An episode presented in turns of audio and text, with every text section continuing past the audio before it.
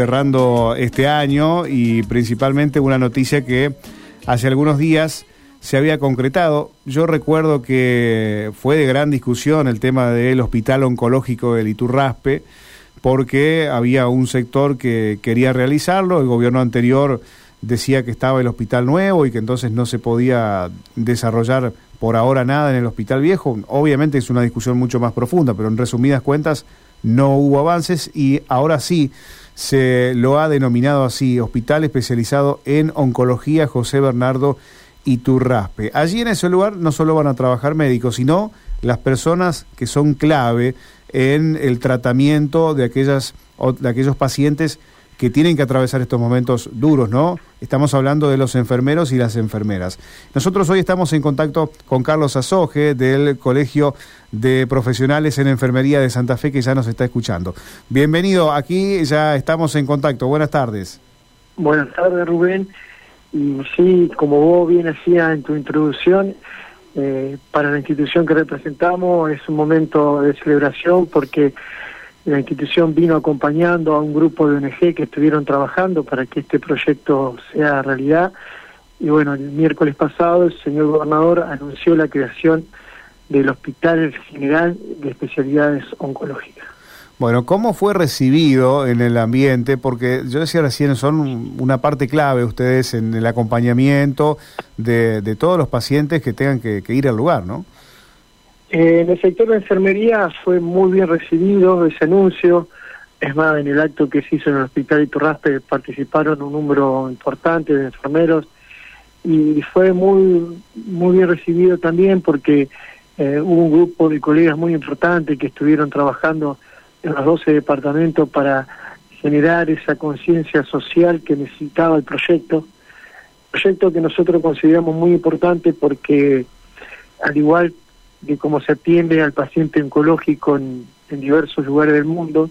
El paciente oncológico va a tener un solo efector de salud donde va a venir a realizar todo, desde el diagnóstico al tratamiento, donde va a permitirse también que eh, los familiares acompañen y contengan al paciente eh, oncohematológico en todo este recorrido de su enfermedad. O sea que se va a evitar, digamos, cruzar la ciudad de una punta a otra, ¿no? Se va a evitar, se va a evitar que el paciente tenga que realizar un estudio tal lado. Eso es muy importante, es muy importante porque en, diversos lugares del mundo yo tuve la posibilidad de, estar en uno de esos lugares que es la Fundación Instituto Valenciano de Oncología. El paciente oncológico tiene un solo efector, va y realiza todo.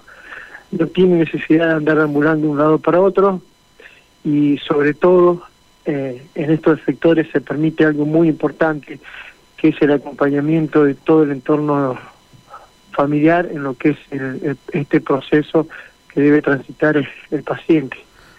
Eh, diagnóstico, tratamiento, curación. Eh, Carlos, ¿qué es lo que saben ustedes de cuándo estaría, digamos, funcionando a pleno el lugar?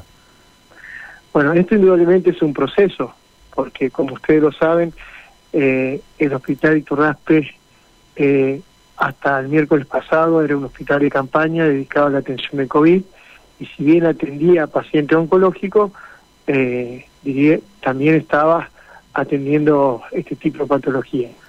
Va a ser un proceso, actualmente lo que más está desarrollado en ese sector es el área de quimioterapia, la nueva sala de quimioterapia, que la verdad que tiene un avance muy importante, lo hablo con conocimiento de causa porque yo trabajo en ese sector realizando los tratamientos de quimioterapia y tiene una base importante, un avance importante la obra y bueno, estamos pronto a inaugurarla, así que en principio, eh, y después bueno, habrá que iniciar un proceso de acomodar distintas estructuras del hospital para poder llevar adelante lo que es diagnóstico por imagen, la parte de cirugía, bueno, y todas otras áreas que se van a necesitar para dar una atención integral al paciente oncomatológico. Bueno, yo me preguntaba eh, por qué no se había hecho antes, por lo menos en los últimos años, estuvo dedicado a, la pandemia, ¿no? El, el, viejo Iturraspe. Estuvo dedicado a la pandemia y si bien había un sector donde se hacía la atención del paciente oncomatológico, eh, digamos, estuvo abocado fundamentalmente a la pandemia.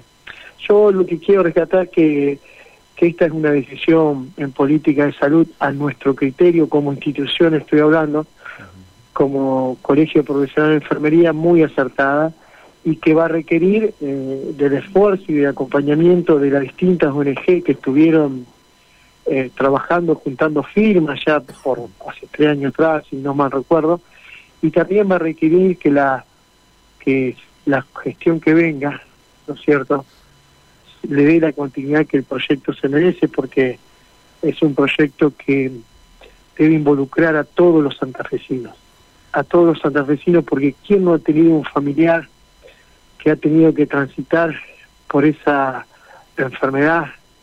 Eh, o quién no ha tenido algún amigo un vecino. Entonces el paciente oncológico la verdad que se merecía este hospital, eh, que para lo cual eh, la verdad que va a requerir eh, un, trabajo y un, esfuerzo de muchos.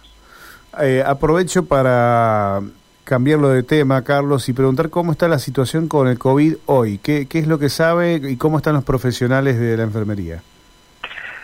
Bueno, es de público conocimiento que está habiendo un aumento de casos. La situación es muy distinta a la cual atravesamos durante eh, los picos de la pandemia, tanto de la primera y de la segunda ola. Eh, pero bueno, hay que ver eh, cómo continúa, eh, ¿no es cierto?, esta situación. Yo en ese sentido soy muy optimista eh, y eso se debe a que la mayoría de la población está vacunada, estamos vacunados, entonces mi optimismo radica en que no me no creo, pero esto es una opinión personal, no soy infectólogo, no soy ni virólogo ni nada por el estilo, que este este aumento de casos no va a tener una incidencia en el ingreso de pacientes a, a, los, a las instituciones de internación. Pero bueno, es mi opinión, es mi modesta opinión.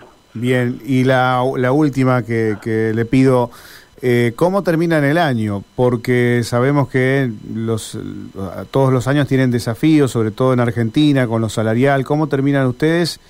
Si se pone en la balanza, digamos, lo salarial contra eh, lo que fue el desgaste físico de este año.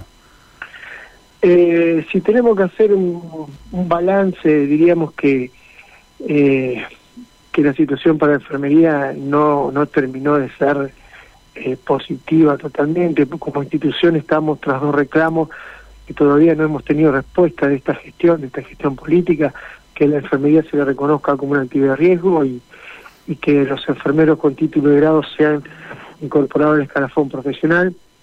Eso es una deuda pendiente que tiene eh, que tienen todos los sectores políticos que conducieron la provincia, el que se fue y el que, el que está.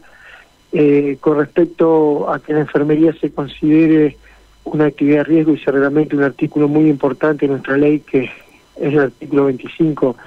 Eh, ese tema ya está agotado porque hay una sentencia judicial definitiva que lo ordena el gobernador que reglamente ese artículo y más tarde o más temprano será esta gestión o la que venga eh, a mí no me cabe ninguna duda que va a aparecer un gobernador que tenga la sensibilidad social de reconocerle al enfermero estos derechos, derecho que la sociedad se lo reconoció y la sociedad realmente santafesina y la vio el, trabajo que hicimos los enfermeros en la pandemia.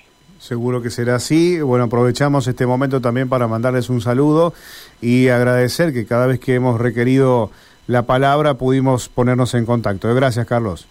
No, gracias a usted, porque siempre eh, los medios de prensa han sido muy amables con la enfermería y como nunca han tomado todos los temas de enfermería. Muchas gracias. Hasta luego, hasta luego. Allí despedimos a Carlos Azoje, que es el titular del Colegio de Profesionales de Enfermería de San